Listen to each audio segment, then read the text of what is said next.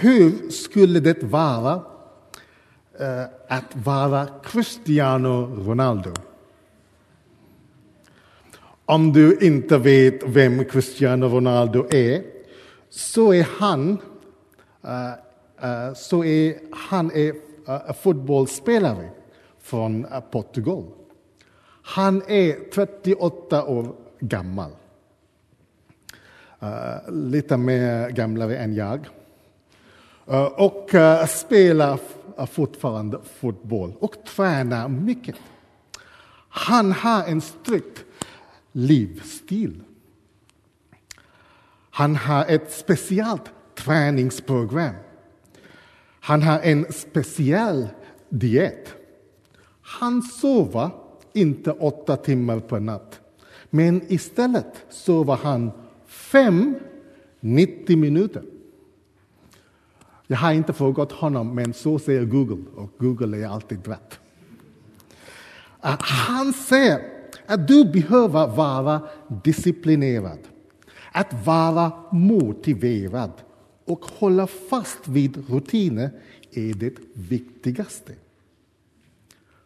För mig finns det inget utrymme att slappna av, så jag måste vara strikt, säger han. Vad hände?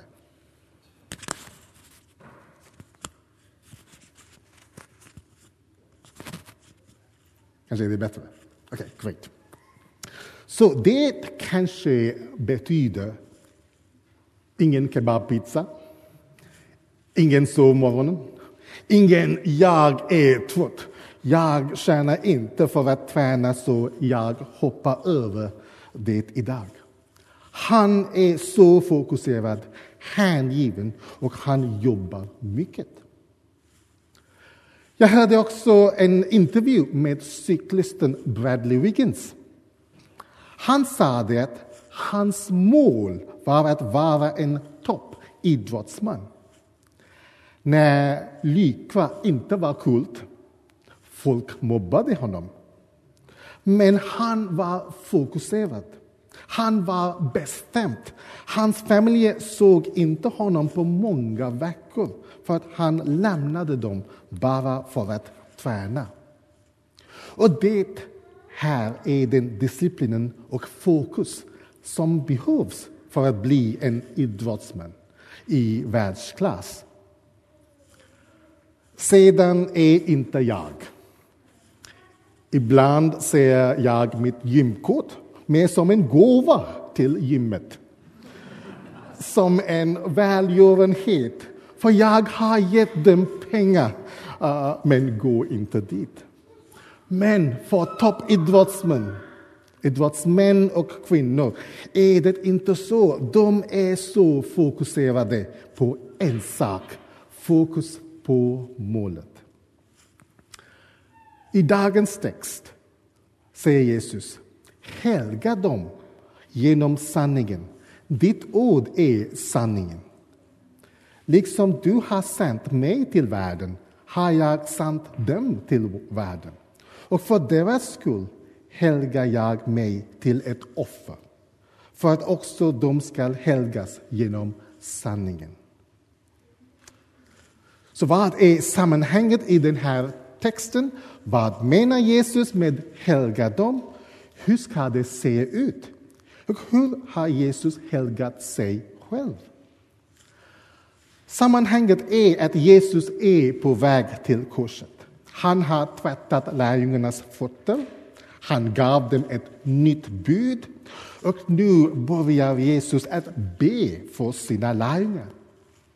Här är en man som skulle dö snart. Och han ber för sina lärjungar. Men inte bara för dem. I vers 20 ber Jesus för oss också här. Han ber för oss, för dig. Han säger, jag ber också för alla som genom deras ord tror på mig. I hans sista stund ber Jesus för dig och för mig. Det är så otroligt. För 2000 år sedan bad Jesus för dig och mig. Och han gör det fortfarande. Det är vad Hebreerbrevet säger. Det säger Jesus lever alltid för att be. Robert Murray McShane, en präst i Skottland i 1800-talet, eh, sa om jag kunde höra Kristus be för mig i rummet bredvid skulle jag inte vara rädd för en miljon fiender. Och avståndet gör ingen skillnad. Han ber för mig.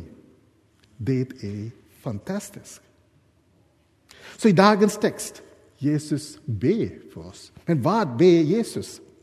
Jesus ber helga dem i sanningen. Vad menar Jesus med helga dem? Helga eller helig är inte ett ord vi använder ofta idag.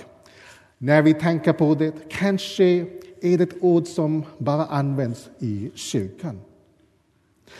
Vi tänker att det har något att göra med Gud.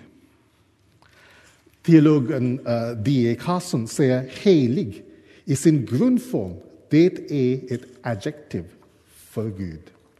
Helig, helig betyder också att bli helt fokuserad på, helt avskild för Gud. Helig betyder att ställa sig till förfogande för Guds ändamål. Det är precis som Ronaldo och Bradley Wiggins som är helt fokuserad på sin sport. För en Jesus vi. är vårt fokus att vara heliga. Vårt fokus är att Jesus ska vara centrum i våra liv. Att ge våra liv till Gud. Allt vi är, ropa ut till världen att vi hör till Gud. Och Gud är den första i våra liv. Gud är inte bara något vid sidan om eller något trevligt som vi kan ha i våra liv. Men att vara helig betyder att våra liv är fylld av kärlek, glädje, tålamod, godhet, trofasthet, mildhet och självkontroll. Det här är Jesus bön för oss. Att vi ska vara fokuserade på Gud. Som de Carson så vackert uttrycker det, vi är kallade att tänka Guds tanke efter honom. Men vad betyder det för oss att tänka Guds tanke efter honom? Betyder det att alla nu måste börja jobba i kyrkan? Det skulle vara trevligt. Men nej, det betyder att ditt liv ska vara fokuserat på Jesus. Hur skulle det vara då att vara förälder? En förälder som visar kärlek och tålamod. Hur skulle det vara för en sjuksköterska att tjäna som Jesus gjorde? En student som undrar vad ska, man göra, vad ska jag göra med mitt, äh, mitt liv? Och ha frid att Gud har allt under kontroll. Och i allt jag gör vill jag tjäna honom. Hur kan vi bli så fokuserade på Jesus? Hur kan vi varje dag bli mer och mer som han? I vår egen kraft är det omöjligt. Vi kan inte göra det. Ofta, om vi är ärliga, så sätter vi inte Gud först. Men vad händer om vi tänker, börja med på vad han har gjort för oss? Vad har Jesus gjort för dig? I Jesus eh, uh, ber i vers 19, för deras skull helgar jag mig till ett offer för att också de ska helgas genom sanningen. Jesus var helgad för oss. Men varför behöver han göra det? Han är utan synd. Han helgade sig för dig och mig. Fadern sände honom till världen för dig och mig. Han hade ett uppdrag. Han var helt fokuserad på detta. I Lukas 9 står det att han vände sitt ansikte mot Jerusalem fast besluten att gå dit.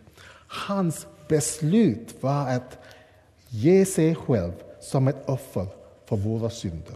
Så att vi skulle bli helga, köpte, köpte för ett pris. Han gick till korset för oss. Han gav sig själv för att göra sin faders vilja. Vi är kallade, kallade att älska Gud med hela våra hjärtan och följa Gud. Vi är kallade att helga, men vi misslyckas. Här har vi en frälsare. Sanningen kom och rädda oss för att göra oss heliga. En gång var vi inte ett folk, men nu är vi Guds folk. Så hur kan vi leva vårt liv efter Gud? Men vi tittar på Jesus och ser hans kärlek för oss. Se vad han har gjort för dig.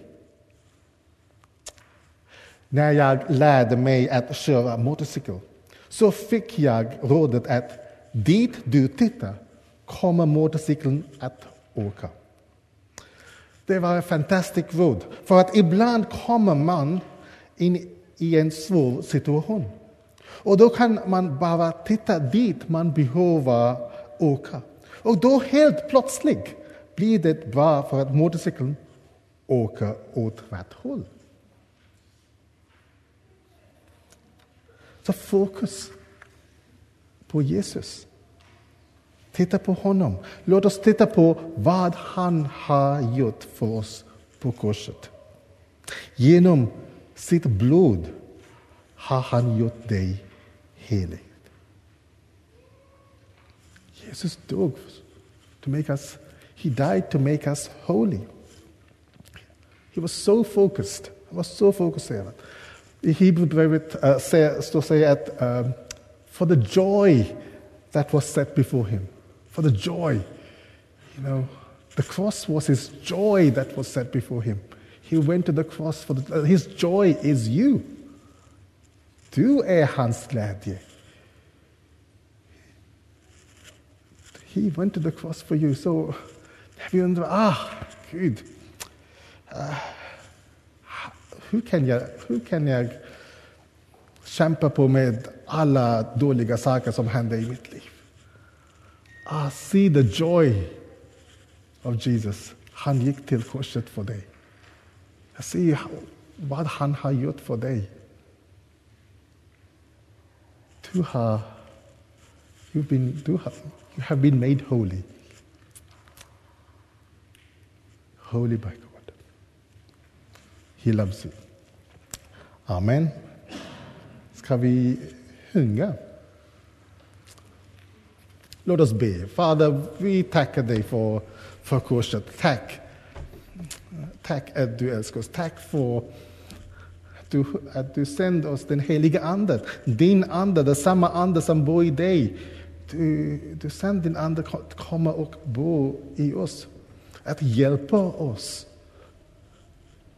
Hjälp oss in i våra svåra situationer. Hjälp oss att bli mer och mer som dig, Jesus.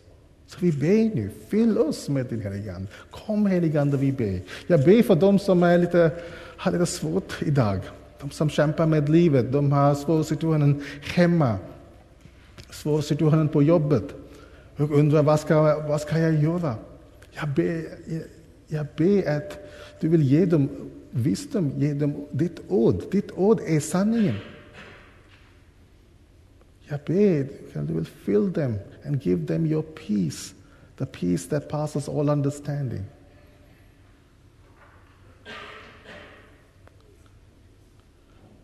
so that wherever they are, at home, at school, at the university, at work, at the marketplace, that you be glorified. That världen ska ske. Där, där finns en frälsare. Där finns...